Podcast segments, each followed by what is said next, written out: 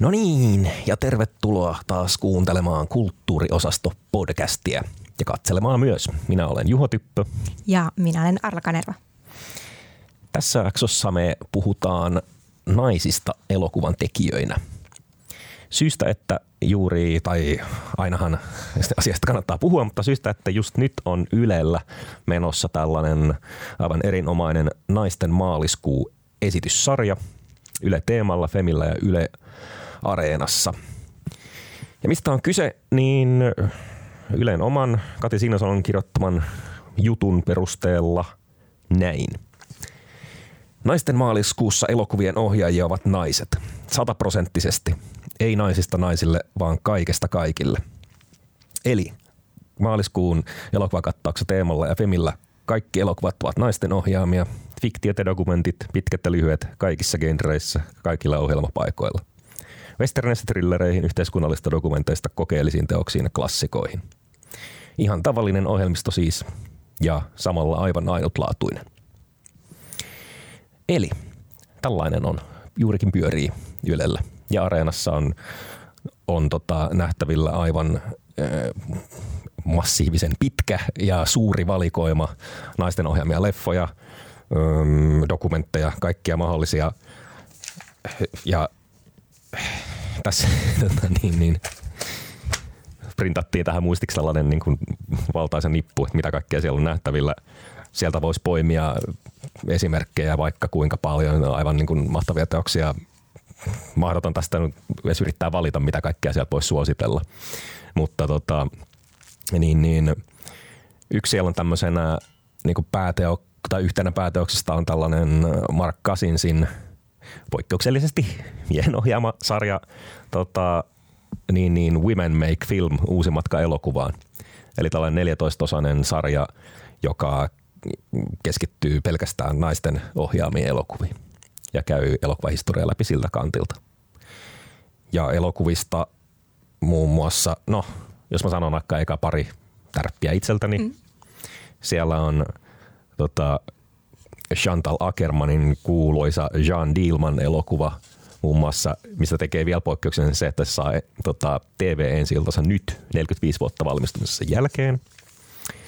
Sitten kotimaiselta puolelta, jota sitäkin on tuolla oikein mukavasti esillä, niin siellä on Anna Erikssonin kokeellinen pitkä elokuva M myöskin nytten taitaa olla ensiesitys televisiossa kyllä, joka sai joka valmistui 2018. Tämä on surrealistinen ja hurja vaikuttava teos, jota ehdottomasti voi suositella. Ja sitten vielä kolmantena valitsen tällaisen kuin Apeiron. Tämä on myös suomalainen elokuva, Maria Ruotsalan ohjaama tällainen, tätäkin voi kuvailla surrealistiksi thrilleriksi. Tämä on niin kuin skifiä, draamaa, tätä on hyvin vaikea kategorisoida, mutta kiehtova leffa mm, paradokseista. Parempi olla sanomatta sen enempää, katsokaa itse. Mitä sä valitset näistä sadoista ehdokkaista? Tai montako siellä nyt onkaan, mutta lukuisista. Lukuisista. Mä oon itse asiassa kattonut aika paljon nyt dokkareita ehkä tuolta. Ja, ja nythän tässä tietysti on, on käynyt sillä tavalla, että, että mä en vaan löydä, löydä täältä listalta äh, sitä, sitä, jota... Äh, ha, no niin, heti kun sanoin, niin löytyi. Okei. Okay. Okay, eli äh, kirjailija Margaret Atwoodista kertova dokumentti Margaret Atwood ja sanojen voima, äm, joka tuli siis tuli siis tonne areenaan mm, ensimmäinen maaliskuuta nähdään teemalla 31. Ja tämä on siis paitsi, paitsi, että Margaret Atwood on, on ihana ihminen, äh, tunnen hänet tietysti henkilökohtaisesti, mutta siis tämä on myös niinku dokumenttina erittäin, erittäin hyvä. Ja se on siis ohjannut Nancy Lang yhdessä Peter Raymondin kanssa. Tämä on sen Suomen ensi Joo. Ja sitten mä katsoin äh, tämmöisen, mä en tiedä onko tämä niinku klassikkoelokuva vai eikö tämä ole, mutta mut tämä joka tapauksessa perustuu niin klassikkoromaanin, että se on niin.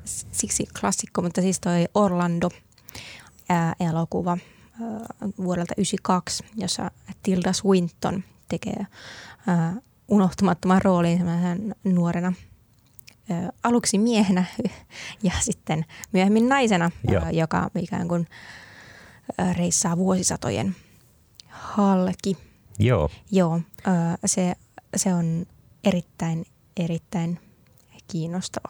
se on, se on todellakin Salli Potterin Joo, ohjaama. Tästä tota, mäkin muistan silloin, kun se tuli, se vaikutti jo jotenkin niin eritaus, erityiseltä ja erikoiselta leffalta. En mä tietenkään sitä vähän yli kymmenenvuotiaana silloin sitten, tota, jolloin tuli katsottua eniten toimintaa tai kauhua tai mitä hyvänsä, niin sitten tajunnut katseltavaksi ottaa, mutta myöhemmin kyllä on. Kyllä mä sitä omalaiseksi klassikoksi, moderniksi klassikoksi voisin sanoa. Mm. Tässä on myös siis se kiinnostava, että, että Tilda Swinton on siinä mm, myös aika vahvasti semmoisena kertoja äänenä. Joo, Ja hän on kertoja äänenä myös tässä Mark Cousinsin uh, Women Make Film joo.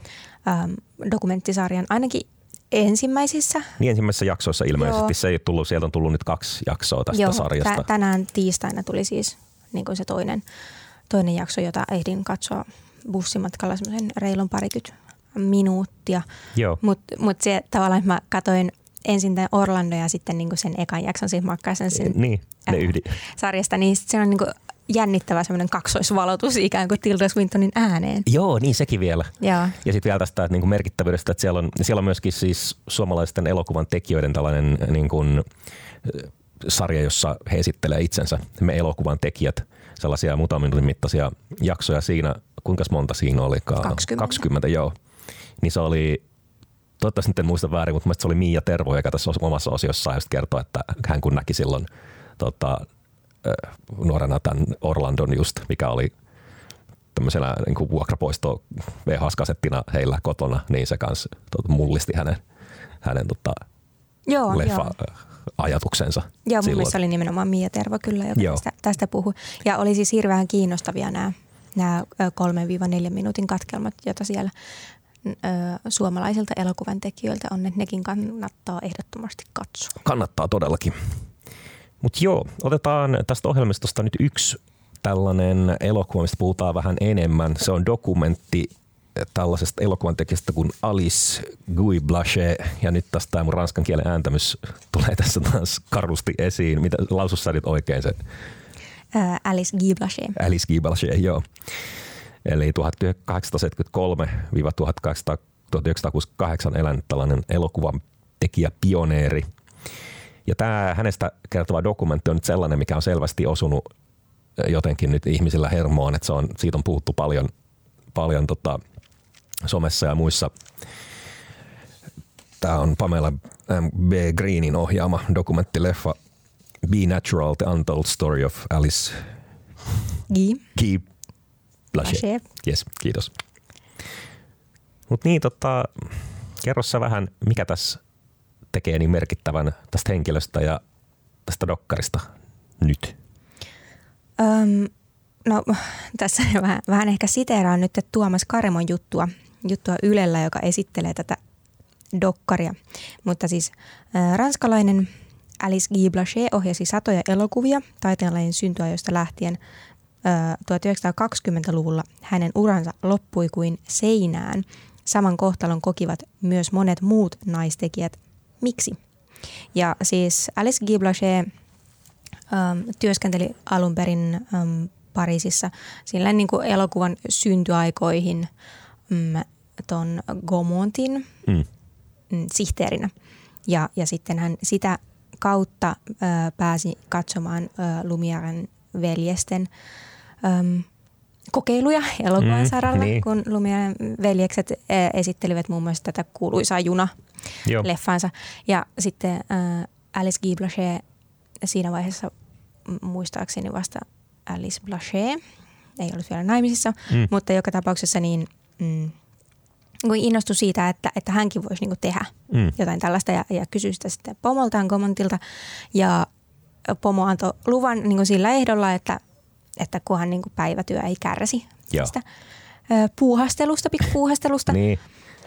Ja, ja sitten Alice Guy Blaché lähti testailemaan ja hän niin kuin joko ensimmäisenä tai ainakin ihan ensimmäisten joukossa keksi, että, että tätä uutta niin kuin teknologiaa voidaan käyttää myös tarinoiden kertomiseen, että kun siihen asti nämä oli ollut hyvinkin vahvasti elokuvat siis tämmöisiä niin kuin jonkun tapahtuman Niin. do- dokumentointia. Niin. Kuvataan, kun juna tulee asemalle. Niin. Kuvataan ö, ihmisiä kulkemassa kadulla Niin. jotain siis tämmöistä ikään kuin sivusta seuraamista. Ää, mutta Alice Guy Blaché keksi, että, että hän niin käsikirjoittaa tarinan, että hommaa näyttelijän, tekee lavasteet, niin tavallaan se, että, että se toi sen teatterin siihen. Niin. Eikö se siis ollut, että Alice Guy Blaché teki ensimmäisen kerronnan, kertovan elokuvan, ensimmäisen niin kuin käytännössä – tai ainakin yhden ensimmäisistä. Yhden, yhden ensimmäisistä, tämä, tämä on niin taas sitä, että mä en ole ihan varma. Joo. Että oliko, siis se on se Cabbage Fairy, joo. jonka ranskankielistä nimeä en muista. Mutta mut kuitenkin siis semmoinen niin pieni satu elokuva Joo. ikään kuin siitä, miten tämä niin kuin Kaalimaan haltijatar löytää niin kuin lapset sieltä niin. niiden kaalinlehtien alta. Ja perustuu siis vanhan kansantarun. Niin. Ja hän, hän siis niin kuin eteni sitten urallaan hyvinkin nopeasti ja, ja vahvasti ikään kuin otti koko sitä kenttää haltuunsa tämän käsikirjoittamisen ja, ja tuottamisen ja ohjaamisen ja, ja tota, ö, perusti omia, oman studion ja, ja no siis siinä on erittäin paljon kaikenlaisia va- vaiheita, niin. mutta joka tapauksessa ää, muutti sitten miehensä perheensä kanssa Yhdysvaltoihin ja sielläkin oli oma studio ja kaikki meni niin kuin hyvin ja hienosti ja mm. oli erittäin vaikutusvaltainen hahmo, öö, myös taloudellisesti erittäin, erittäin hyvin toimeentuleva. Niin. Mutta sitten tuli lama ja sitten sen, sen jälkeen niin, niin tota studiot ajautuivat niin kuin muutaman öö, isomman lafkan käsiin. Öö, eli Ensimmäisen maailmansodan jälkeisinä niukkoina vuosina valta alkoi keskittyä vain muutamille elokuvastudioille. Ne haalivat itselleen elokuvateatteriketjuja ympäri Yhdysvaltoja ja laajensivat toimintaa Los Angelesissa ja sen ympäristössä. Eli nämä isot studiot tuli pienempien tontille ja pakotti tämmöiset indie-yhtiöt ikään kuin niin. pois markkinoilta 20-luvun alussa. Joo. Ja tässä yhteydessä ja tämän, tämän jälkeen alkoi siis ähm, niin elokuvateollisuus – olla sellainen niin kuin iso bisnes, niin. millaisena me, me se niin kuin nykyäänkin tiedetään ja nähdään. Niin. Ja koska on kyseessä isot rahat, niin naiset ikään kuin työnnettiin siitä historiankirjoituksesta syrjään. Niin. Ja, ja Alice Guy Blaché ei enää niin kuin saanut tehdä elokuvaa. Hän ei, hän ei saanut enää sitä mahdollisuutta. Joo. Että hän, hän siis menetti studionsa ja sitten myös niin kuin, elokuvahistorian kirjoissa – niin hänen tekemänsä elokuvat kreditoitiin miesohjaajille Joo. ja miestuottajille. Ja, ja tällä tavalla se niin kuin kirjoitettiin ulos äh, Hollywoodin tarinasta, jonka niin kuin yksi merkittävimpiä luojia. Niin, aivan. Siis ihan ollut. koko elokuvan taiteen, elokuvan asian niin kuin yksi suurimpia pioneereja, Joo. tällaisia luojia. Niin se on – Toskin tuli vielä, että ensimmäinen kuulla oli Indie-elokuvayhtiö tavallaan ja sekin niin kuin mm. vaan sieltä lähtee. Mm. Tai silloin se ei vielä niin kuin tietenkään käsitty sellaisena, mutta kaikki niin kuin, ja ylipäätään sille, että mitä, niin tässä on, tämä on tämmöistä historian kirjoittamista uudelleen, mitä mm. tapahtui. Nainen heitettiin syrjään ja sitä ei, ja sen jälkeen on ollut niin kuin, se on ollut tästä käsityksestä poissa. Joo, siis kun yksi ö, ikään kuin pysäyttävimpiä asioita ehkä tuossa dokumentissa ja, ja myös nyt niin kuin jonkun verran sosiaalisessa mediassa käydyssä keskustelussa on, on se, että miten harva on kuullut Jep. siis elokuva-alan sisällä Alice Guy ja, ja Anu Silverberg kerrotti tuossa viime perjantain Longplayn uutiskirjassa myös tästä, miten niin kuin järkyttävää se hänelle oli, niin. että hän ei ole kuullut tästä henkilöstä, että et kuitenkin niin kuin, äm, erittäin niin kuin, vahvasti elokuvafani ja, ja siis semmoinen niin kuin elokuvia harrastava henkilö mm. ja ei ole koskaan kuullutkaan. Niin. Ja sitten niin kuin siinä yhteydessä sen ymmärtäminen, että kun on niin kuin tottunut ajattelemaan, että, että elokuva-ala on aina ollut niin kuin miesten ala, että niin. se on aina ollut miehinen ala ja, ja että nyt me niin kuin tämän jotenkin uuden feminismin ansiosta ollaan pikkuhiljaa niin kuin päästy sinne niin kuin tekemään elokuvia myös – myös niin kuin kameran siltä puolelta. Niin. Öö, mutta et, et se ei olekaan mikään niin kuin uusi niin, asia, niin. vaan että niin kuin on tolleen vaan unohdettu useiden kymmenien vuosien ja useiden kymmenien naisten tekemä niin kuin merkittävä pioneerityö. Niin. niin se on kyllä ollut aika pysäyttävää niin. monelle. Ihan varmasti. Ja just toi, että jos jotkut miettii, että tai sanoa, että, ei, että se ei ole uusi asia, että naisia elokuvan tekijöinä, niin sitten, että, niin kuin, että okei, no joo, oli 60-luvullakin ohjaaja ja tämmöistä, ja sitten joo, mutta itse asiassa elokuvat keksi nainen, tai siis niin kuin mm. näin, että se lähtee aivan sieltä siis niin kuin ensimmäisestä vaiheesta ja sellainen, ja sitten se on vaan, ja tosissaan, että vielä nyt ollaan vuodessa 2020, ja nyt tämä elokuva tulee, tai dokumentti hänestä tulee tänne, ja nytkin sitä katsoo kaikki, jotka niin kuin sanoit, niin tietää elokuvista ja paljon, sitten ei ole kuullutkaan tästä. Tämä on semmoinen, mikä tota, jotenkin tai tämä osoittaa sille, että minkä takia vaikka tällainen esityssarja ja tällaiset dokumentit on tärkeitä. Mm. Että ne niin kuin tuo esiin sitä historiaa, mikä on, minkä miehet on kirjoittaneet uusiksi aikanaan, niin kuin hävittäneet tällaisia sieltä vaan niin kuin pois. Niin. Joo, ja tästä tulee myös tavallaan se, että kun on tämänkin esityssarjan yhteydessä taas mietitty ikään kuin sitä naisetuliitteen käyttöä. Niin. Että naisohjaaja, naiskäsikirjoittaja, nais sitä sun tätä. Ja totta kai siis su- sukupuolta määrittävät ja sukupuoleen viittaavat tuommoiset määreet on, on ne, ne on ärsyttäviä niin. ja, ja niin kuin tuntuu ikäviltä ja, niin. ja äh, turhilta. Mutta sitten niillä on kuitenkin edelleen ehkä myös paikkansa, vai niin. onko? No mun mielestä siis kanssa on, ja mun mielestä se tuli esille näissä me elokuvan tekijät jaksoissa kanssa, ainakin Elina Klinttilä sanoi sano siinä, että, että joo, kyllä ärsyttää, että puhutaan naisohjaajista tai naistekijöistä muuten, mutta että toistaiseksi se on silloin vielä, se on vielä tarpeellista, että saadaan tätä, että se saataisiin normalisoitua. Varmaan muistakin saattaa puhua tästä, että, sille, että, että ärsyttää joo, mutta koska se ei ole vielä sellainen, että tai tilanne ei ole tasa-arvoinen vieläkään.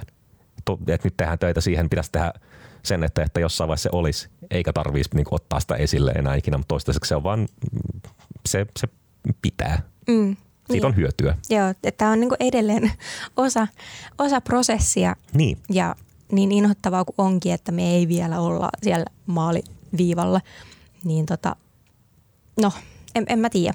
Eh, ehkä se pitää vain jossain määrin niin, tai, hyväksyä tai jotain. Niin, että silleen jos mä mietin sitten kanssa, että, että tota, kun nykyään on, tulee, mietin vaikka elokuvafestivaaleja, mä olin just Berliinin elokuvajuhlilla siellä oli taas, mun mielestä oli enemmän taas naisohjaajien elokuvia esityssarjoissa, kilpailusarjoissa ja muutenkin esillä kuin ennen. Ja ylipäätään, jos nyt tulee niin kuin, tai sit ei sitä siellä sitten niin käsitelty, että jahas naisohjaajan se ja se, vaan hänen ohjaama näin tai ylipäätään jos niin tulee arvioida kritiikkejä, niin on sitten tullut sellainen tietynlainen normaali tila, että ei siihen joka kerta aina puututa, että vaikka kirjoit, jos kirjoittaa artikkeli tai arvioi sille, että jahas naisohjaaja, tai sille, että naisohjaaja sen ja sen uusi elokuva, vaan sille, että se on tietynlainen normaali tila, tälle, kun puhutaan niin yksittäisistä elokuvista, ja hyvä niin, mutta sille, että siinä vaiheessa, kun tulee tällainen niin kuin ikään kuin missä kootaan tätä kokonaistilannetta, katsotaan, niin silloin niin kuin vaikka tässä esityssarjassa. Tai jos puhutaan vaikka elokuvafestivaalista siitä, että kuinka iso osuus niistä on naisten tekemiä ja onko sitä tullut enemmän vai onko tilanne edelleen niin kuin huono, vähän epätasarvoinen, niin, niin tällaisia kokonaisuuksia koskevissa asioissa se on etenkin mun mielestä hyvä tuoda esiin. Että se luo sitä niin kuin just sitä no, sitä tilannetta, mikä se mm, nyt on. Niin, se näyttää niitä rakenteita, niin. mikä on olemassa ja, ja tavallaan osoittaa, että – kenellä on mahdollisuus ja kenen tarinoita niin. kerromme. Niin. Ja tosiaan tälle historia, historian esille tuomasti myös. Ja siitä on, puhutaan toskin vielä vähän enemmän tuosta tota Women Make Film-sarjasta, mikä sitä kanssa omalla laillaan sitä elokuvahistoriaa osoittaa.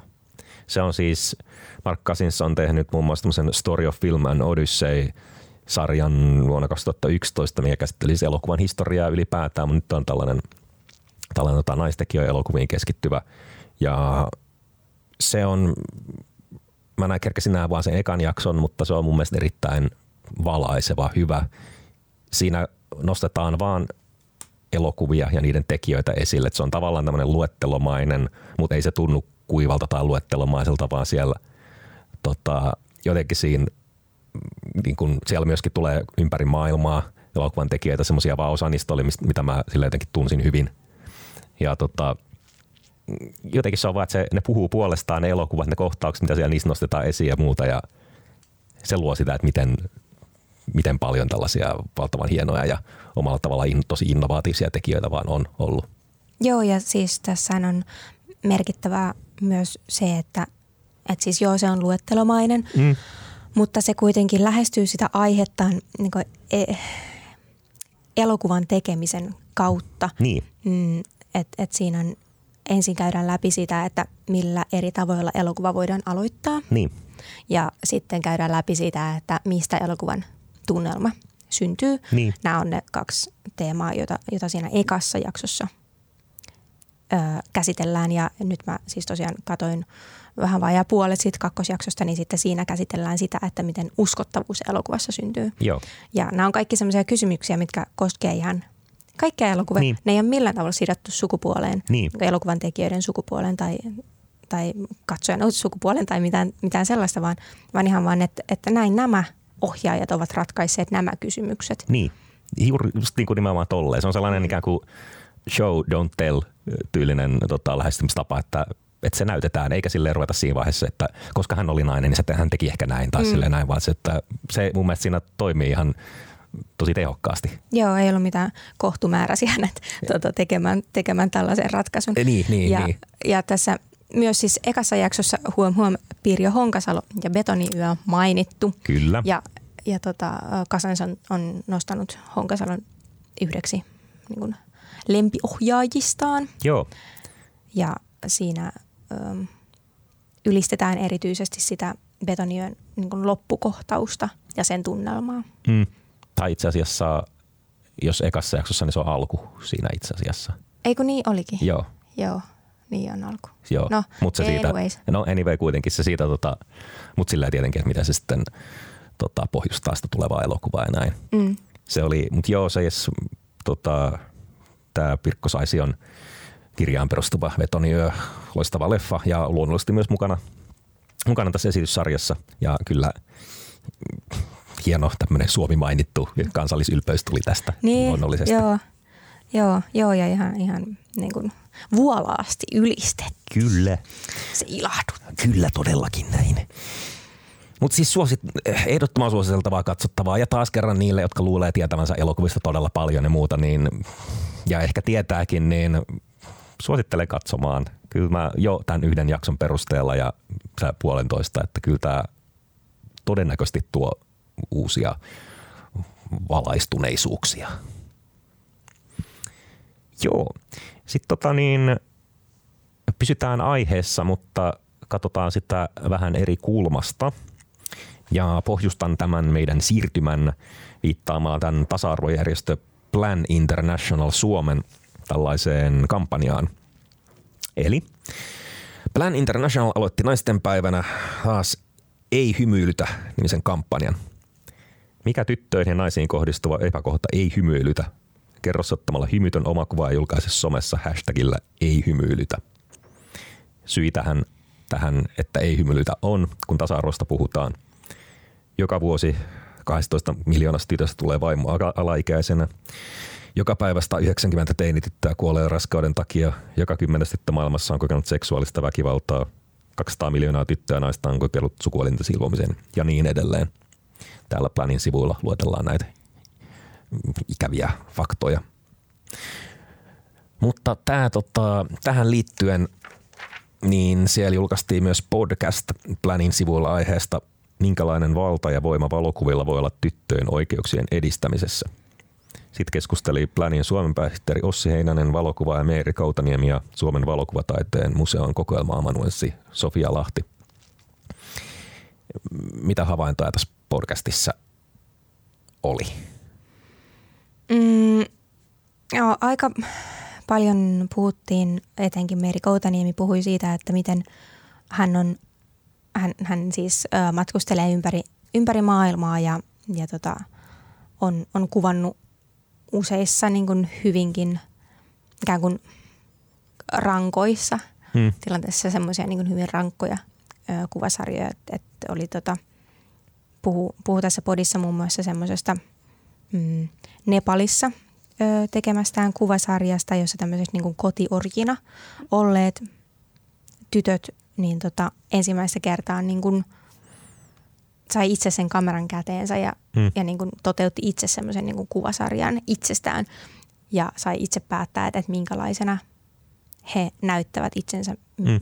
Ja, ja tavallaan, että siinä puhuttiin paljon siitä, että miten paljon valtaa sillä on, että kuka katsoo ketä miten. Jep. Ja sitten miten voimaannuttavaa se on, kun sulla on itselläsi valta siihen, minkälaisena sut nähdään. Joo. Ja että sä saat itse päättää sen. Öö, ja puhuttiin siitä, että, että tämä tämmöinen niin kuin, öö, naisen hymy, joka on, on tota vakiintunut semmoiseksi normiksi, Niin. öö, ei, ei pelkästään kuvissa, vaan ihan niin kuin arjessa. Se on aika klisee se, että, että, että hymyilisit nyt. Niin, hymyile vähän, joo. Hymyile vähän, Joo. hymyile vähän. Um, mutta et, et se tavallaan niin kuin vakiintui silloin joskus niin kuin, ö, 40, 50, 60-luvuilla ehkä tämmöiseen niin kuin kaupalliseen sisältöön näyttelijättäret ja, ja mallit mm, ikään kuin ensimmäisenä istutettiin tähän muottiin ja Mm. sitten, että, että tavallaan sen, taki, sen kautta myytiin sitä tiettyä mielikuvaa naiseudesta Mm. semmoisena mm, helppona, Niin. ö, ei uhkaavana. Niin. Että se on tärkeää, että, että nainen ei ole uhkaava, Niin. koska se uhka kohdistuisi ö, mieheen ja miehen katseeseen. Niin. Mutta se, mitä mä niinku itse jäin tästä miettimään, on se, että, että mä oon ehkä kokenut ongelmallisempana kuin niinku hymyilyn, Mm. niin, niin sen semmoisen mm, niin kuin enemmän erotisoidun tavan esittää naista siis äm, vaikka muotilehdissä Joo. ja, ja sit, no itse asiassa myös elokuvissa. Mm. Ähm, mun lempi-inhokki tästä on, on siis Kirsten Stewart Twilightissa. Joo. Että semmoinen niinku jatkuvasti semmoinen niinku pieni jotenkin huulet vähän raollaan, Joo, joo, pikkasen joo. töröllään, vähän raollaan. Joo. semmoinen niinku, kun, miksi? Miksi? Siis Joo. mä ymmärrän, että et, et vo- voi olla eri syitä pitää sitä suuta auki. Mutta mut tavallaan siis ne semmoiset mu- muotilehtien ja naistenlehtien artikkelit on, on ollut mun elämässä läsnä aika nuoresta. Joo. Ja, ja tavallaan niin kuin niitä hymykuvia enemmän, niin, niin musta tuntuu, että mun kimppuun on hyökännyt nämä tämmöiset niin kuin, en, en mä tiedä, mitä niillä huulilla on tarkoitus tehdä. Tai siis tiedän, mihin se niin kuin viittaa. Niin, mikä, joo, sitä- mikä, mikä on se niin kuin erotisoiva tarkoitus siinä. M- mutta siis niillä ei ole mun mielestä mitään järkeä, jos sä niin kuin yrität myydä jotain teepaitaa, niin sit sulla pitää olla semmoinen niin kuin töröhuuli jotenkin. En, en mä tiedä. No joo, mutta se on semmoinen asia, mistä ei tässä podcastissa puhuttu, siis Planin erittäin hyvässä podcast-jaksossa ja semmoinen, mikä on mua häirinyt tosi tosi paljon enemmän kuin hymyileminen, mikä nyt saattaa johtua siitä, että mä itse hymyilen aika herkästi. Niin. Ylipäänsä elämässä en mä tie, vo- voin tietysti niin alkaa psykologisoida sitä, että johtuuko se tästä niin jatkuvasti tyrkytetystä Niin, kuvastosta, mikä niin. yhteiskunnassa valitsee, mutta no, en, kyllä mä oon niin ihan loistavasti pystynyt olemaan elämäni pitämättä huuliani jatkuvasti raollani, että en mä tiedä miten paljon se kuvasto käytännössä vaikuttaa. Siis hyvä, No että oot, oot siis, ja hyvä kun tota, kerroit tämän mm, asian, koska eikö? tästä myös päästään siis tähän elokuviin ja tuosta niin kuin, tämän aasinsillan kautta siis koska elokuvissa, jos me aiemmin puhuttiin tässä tuosta niin kuin naisista elokuvan tekijöinä, vaikka ohjaajina siellä kameran takana, siis siitä mitä, niin, niin sitten kun ollaan kameran edessä, niin miten paljon se sellainen se vakio, että miehet ohjaa, käsikirjoittaa ja ohjaa, niin, kuin, niin se, ja se vaikuttaa siihen, miten naiset esitetään siis siinä kameran edessä elokuvissa. Eli siinähän on tämä tää, tota, termi male gaze, eli mieskatse. Sen kautta elokuvia koko elokuvahistorian, kun se käsitetään mie- miehjäsenä ja miehet nyt onkin suurimmaksi osaksi elokuvan ohjaajana olleet, niin se on jatkuvasti läsnä. Se on ollut vuosikymmenet siinä. Ja no, sä osaat selittää paremmin tämän male gaze-termin, niin voisitko tehdä sen? Öö, tota, en, en, se on vähän semmoinen, niin että, että kuinka paljon sitä nyt tarvii öö, selittää. Se on Niin. aika itsestään selvä mun mielestä, mutta siis Niin. niin. kuin feministisessä teoriassa termi sille, että, että miten niin kuin miehinen ö, katse on kuvaa paitsi naisia myös niin kuin koko maailmaa, Mm. ei pelkästään elokuvissa, vaan kaikissa visuaalisissa taiteissa ja, ja kirjallisuudessa myös mm. tämmöisen maskuliinisesta heteroseksuaalisesta ää, näkökulmasta, mm. joka, joka ää, esittää ja representoi naista seksuaalisena objektina niin. ja, ja että naisen niin kuin oikeastaan ainoa ö, niin kuin oikeutus olemassaololle on, on se niin kuin mieskatsojalle tuotettu mielihyvä. Niin. Ja, ja tosiaan tämä brittiläinen feministinen elokuvateoreetikko, kriitikko Laura Mulvey, Mulvey lanseerasi termin esseessään Visual Pleasure and Narrative Cinema vuonna 1975. Joo. Että, että sitä on, on käytetty laajalti myös, myös muualla kuin elokuva tutkimuksessa. Joo, mutta se on semmoinen, mikä on siis läsnä se, ja jos se on tuolla esitetty, niin ainakaan vuoden 75 jälkeen hirveästi ole mikään muuttunut kovin mm. nopeasti elokuvissa tänne. Se on, se on varmaan semmoinen, mikä on mieselokuvan tekijöillä, jos nyt siis, vaikka niin kuin sanoit, että se näkyy kaikessa, mutta jos vaikka siinä, niin ihan semmoinen alitajuntainen juttukin, jotenkin vaikka ei ajatuksena ole, että hei nyt haluan seksuaalisoida naista tässä elokuvassa, niin, mutta sen tekee vaan, koska se on, se kuvataan siinä bikineissä tai seksikkäänä tai mitä nyt tahansa onkin, niin se vaan on niin, koska se rakenne on tehnyt sen asian näin. Sen takia sitten myöskin, että jossain, jos niin ei olekaan, vaikka jossain leffassa, mistä sellaista ei niinku, tota, niin, niin odottaisi, niin sitten se tuntuu aina sellaiselta jotenkin, mä en tiedä, onko se siis hyvä esimerkki, mutta mitä vaikka tota, Steven Spielbergin kadonneen Arteen metsästäjissä vuodelta 1981, niin tota, Karen Allen esittämä naispääosa henkilö esitetään tällaisena, ei niin kuin tällaisena minä bimbona, vaan tällaisena niin kuin kovana tota, tyyppinä, mikä esitellään sille, että se vetää juomakilpailua baarissa ja tällaisella.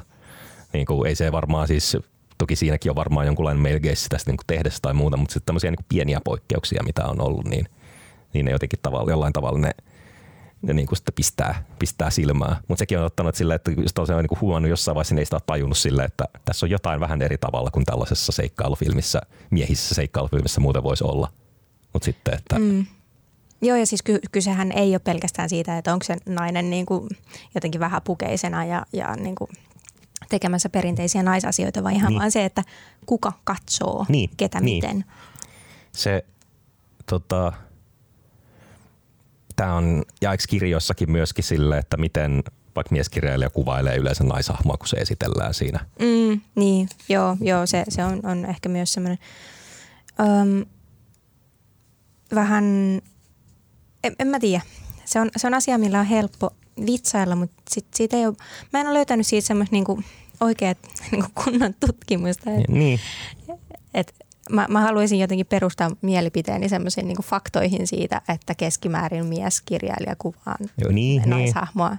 Näin. Mutta äh, vähän turhan paljon kyllä niinku mieskirjailijan teoksissa niin nainen katsoo rintojan peilistä. Niin. Se, siinä nyt on yksi tämmöinen aika niin, selkeä. Si, siinä niin kuin muka on se naisen katse, mutta niin. ei muuten ole. No ei, ei, itse, ei, ei, ei kyllä ole. Ja näitä esimerkkejä, missä se paistaa, onkin se melkein se niin kuin elokuvistakin tosiaan löytää ties kuinka paljon, mutta yksi mun mielestä ihan hyvä esimerkki on toi Abdella Kechichen ohjaama Adelen elämä osat yksi ja kaksi, englanniksi uh, Blue is the warmest color – joka voitti Kannesin pääpalkinnon, oli kultaisen palvelun 2013. Tämä on siis kahden naisen välinen tällainen, eikö tämä perustu sarjakuva itse asiassa? Joo, välinen niin rakkaustarina. Ja mä muistan, että siitä aluksi jotenkin oltiin innoissa, että hei, naisten välinen rakkauskertomus kertoo naisista tällainen elokuva voittaa, että tämähän on hienoa, tämä on kehitysaskel selvästi. Mutta aika pian alettiin huomioida, että, että tosissaan jos tässä vaikka seksikohtaus, niin se on kyllä todellakin tämän Kechichen heteromiehen – mieskatseen kautta katsottu ja muutenkin, että tämä ei sillä tavalla ollut mitenkään, mitenkään tota, edistyksellinen elokuva, jos nyt tällaista termiä haluaa käyttää. Et siinä se jotenkin tuli myös niin aika, että se oli tavallaan siinä mielessä, että se tavallaan tajuttiin ehkä vähän laajemminkin silleen, että kun jotkut alkoivat sitä kritisoimaan tästä. Mutta siinä yksi esimerkki, no Ketchissä on ollut myöhemminkin tota, sitten vähän, vähän ei-positiivisissa merkeissä esillä tota, mitä nyt tuli. Muun muassa viime vuoden kannessa oli hänen uutuuselokuvansa, mistä näyttelijät paljasti, että hän oli juottamalla heidät muun muassa humalaan, niin koettanut saada tällaiseen aitoon seksikohtaukseen ja näin poispäin. Eli tällainen ohjaaja-tapaus nyt sitten. Mutta siinä, siinä nyt oli yksi esimerkki ja näitä tosiaan siis riittää. Mutta sitten yksi on, että jos, eloku, jos pysytään kuitenkin niin tässä vielä elokuvissa, niin se, se miehinen katsontatapa, niin se, näk, se, ei, se ei mitenkään tuu myöskään siinä vaiheessa, kun päästään kameran taakse, aletaan niin oikeasti kuvata silmillä katsoa, vaan se tulee siinä vaiheessa, kun elokuva vaikka jo ideoidaan tai kun ne käsikirjoitetaan, miten naishahmot estetään siinä käsikirjoituksessa. Tästä Elina Knihtilä tässä taas tässä tota, me elokuvan tekijät jaksossaan sanoi ihan hyvin, että, että tota, miten suuri osa vaikka kotimaisissa elokuvissa naishahmot on siellä kyselijäämmiä. Mm, tai on, on ollut On ainakin. olleet, niin. Että, että miten hän jossain vaiheessa sai, sai niin kuin lähinnä semmoisia ö, kyselijäämmiä roolia. Ja siis kyselijäämmällä tarkoittaa semmoista ö, naishahmoa, jonka ainoa niin kuin pointti on, että se vie sitä miehen tarinaa eteenpäin. Niin. Se, niin kuin, että se pistää väliin jonkun yhden kysymyksen, joka vie taas sitä niin kuin miehen tarinaa Niin. johonkin uuteen suuntaan. Niin, kysellä, että, että mikä sua vaivaa tai mitä sä nyt, mitä sä nyt näin tai mm. mitä sä nyt meinaat tehdä. Tai, tai sieltäkin tälleen, mutta se tota, niitä on jotenkin hauska sanoa, että miltä se näyttää käsikirjoituksessakin. Ensin siinä on todella sellainen niin kuin pitkä dialogi pätkä sillä mieheltä, mikä käsittelee koko maailmaa ja mm. kaikkea. Ja sitten siellä on rivin verran sit se naisen repliikki, mikä just taas sit liittyy siihen vaan siihen mieheen. Et tällainen, ja sitten sanoo myöskin, että miten nämä miten näitä on jotenkin myyty näitä rooleja sitten niin kuin vahvoina hahmoina ja tällaisina, mitä ne ei sitten niin ole. Että, että se lähtee jo sieltä ihan sieltä ensimmäisestä, sieltä tota, siitä vaiheesta jo näihin elokuviin. Mm. Joo, joo, ja siis tätähän toi ö, Anna Paavolainen käsittelee ö, muun muassa tuossa Playrapeissa Niin. ja sitten tuossa myös kaksi ruumista rannalla Hmm. ö, elokuvassaan, niin, niin just sitä, että minkälaisia rooleja naiset saa. Mm. Ne, siis, että et onko aina niinku se ruumis, Niin, jos sä oot nuori nätti nainen. niin, Sä oot joko se ruumis tai sitten sä oot raiskattava. niin, Jompikumpi. niin, Ja, ja tavallaan niin kuin ehkä öm, kumpaakin perustellaan ja oikeutetaan sillä, että tuodaan tämmöinen niin kuin, niin kuin rankka asia ja, ja ollaan ikään kuin mukaisen niin kuin naisen puolella. niin, Mutta se, että, se nainen uhriutetaan, niin sitten siinä on koko ajan myös tirkistelyelementti. Niin, ja, niin, ja niin. siis, joo, siinä on tosi paljon hirveän kiinnostavia kysymyksiä. joo. Ja ne on sellaisia, mihin ei saada, siis, että se on, että siinkin mielessä on taas, taas kerran hyvä, että näitä tuodaan esiin. Ne on sellaisia, mitä ihan varmasti siis, no mitä Anna Paavilainen tällä Playrape-esityksellä ja tällä toi esiin sillä, että sitä ei varmaan moni tietenkään mies ollut tajunnut, että miten yleinen se on tai miten tällainen niin kuin vakiintunut asetelma se on. Niin se on hyvä, että niitä vaan yksinkertaisesti tuodaan esiin. Sillä tavalla sitä saa sitten sitä tilannettakin ehkä sitten jossain vaiheessa muuttumaan, kun se vaan yksinkertaisesti tuodaan, että näin muuten on. Se tota, no miten, niin.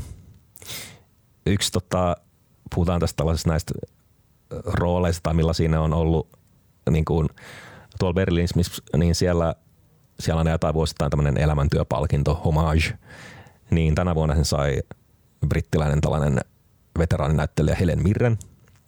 Ja yksi hänen, yksi hänen läpimurtorooleista oli tällaisessa rikoselokuvassa Pitkä pitkä perjantai oli Long Good Friday vuodelta 80. Siinä hän esitteli yhtä keskeistä rooleista, mutta hänen hahmonsa oli tällainen gangsterin heila, Victoria.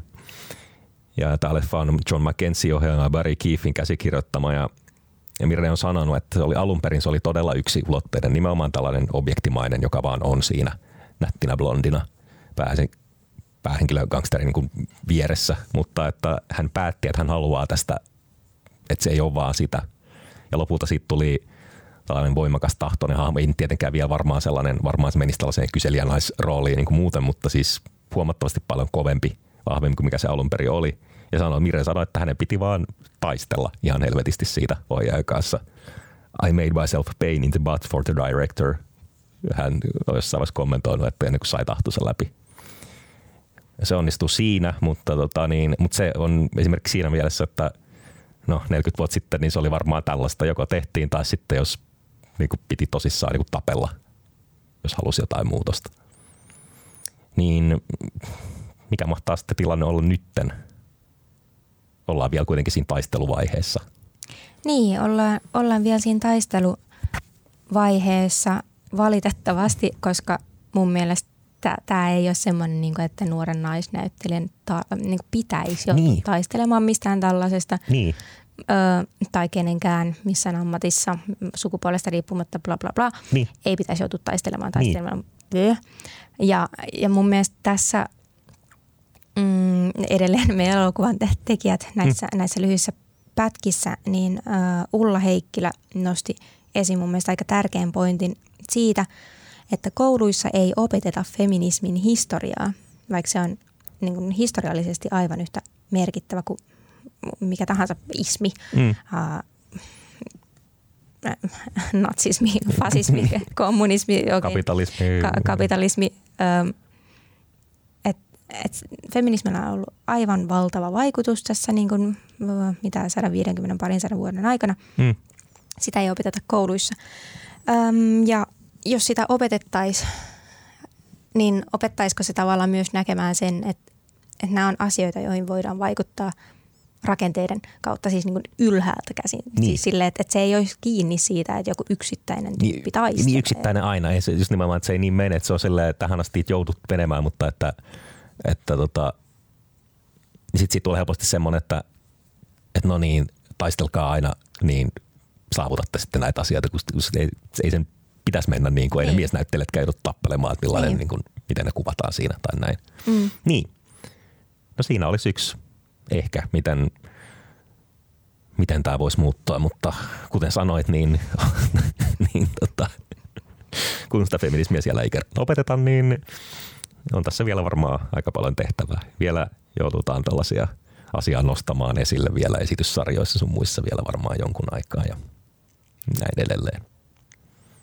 Eli emme voi nyt lopettaa tätä sellaiseen, sellaiseen mukavan kepeän nostattavaan, että onneksi asiat on nyt hyvin ja voidaan siirtyä taas sitten muihin aiheisiin. Niin, Eli. Ei, ei voidakaan. Mutta mut tosiaan, joo, sunnuntaina oli naistenpäivä ja, ja ö, mä raivostun aika usein naistenpäivän aikoihin siitä ruusujen ja kukkien määrästä. Mm. Niin tota, ö, naistenpäivä ei ole olemassa sitä varten, vaan sitä varten, että voitaisiin kiinnittää huomiota naisten ja tyttöjen oikeuksiin eri puolilla maailmaa. Niinpä. Siihen on hyvä lopettaa. Yes. Kiitoksia. Kiitti, moikka.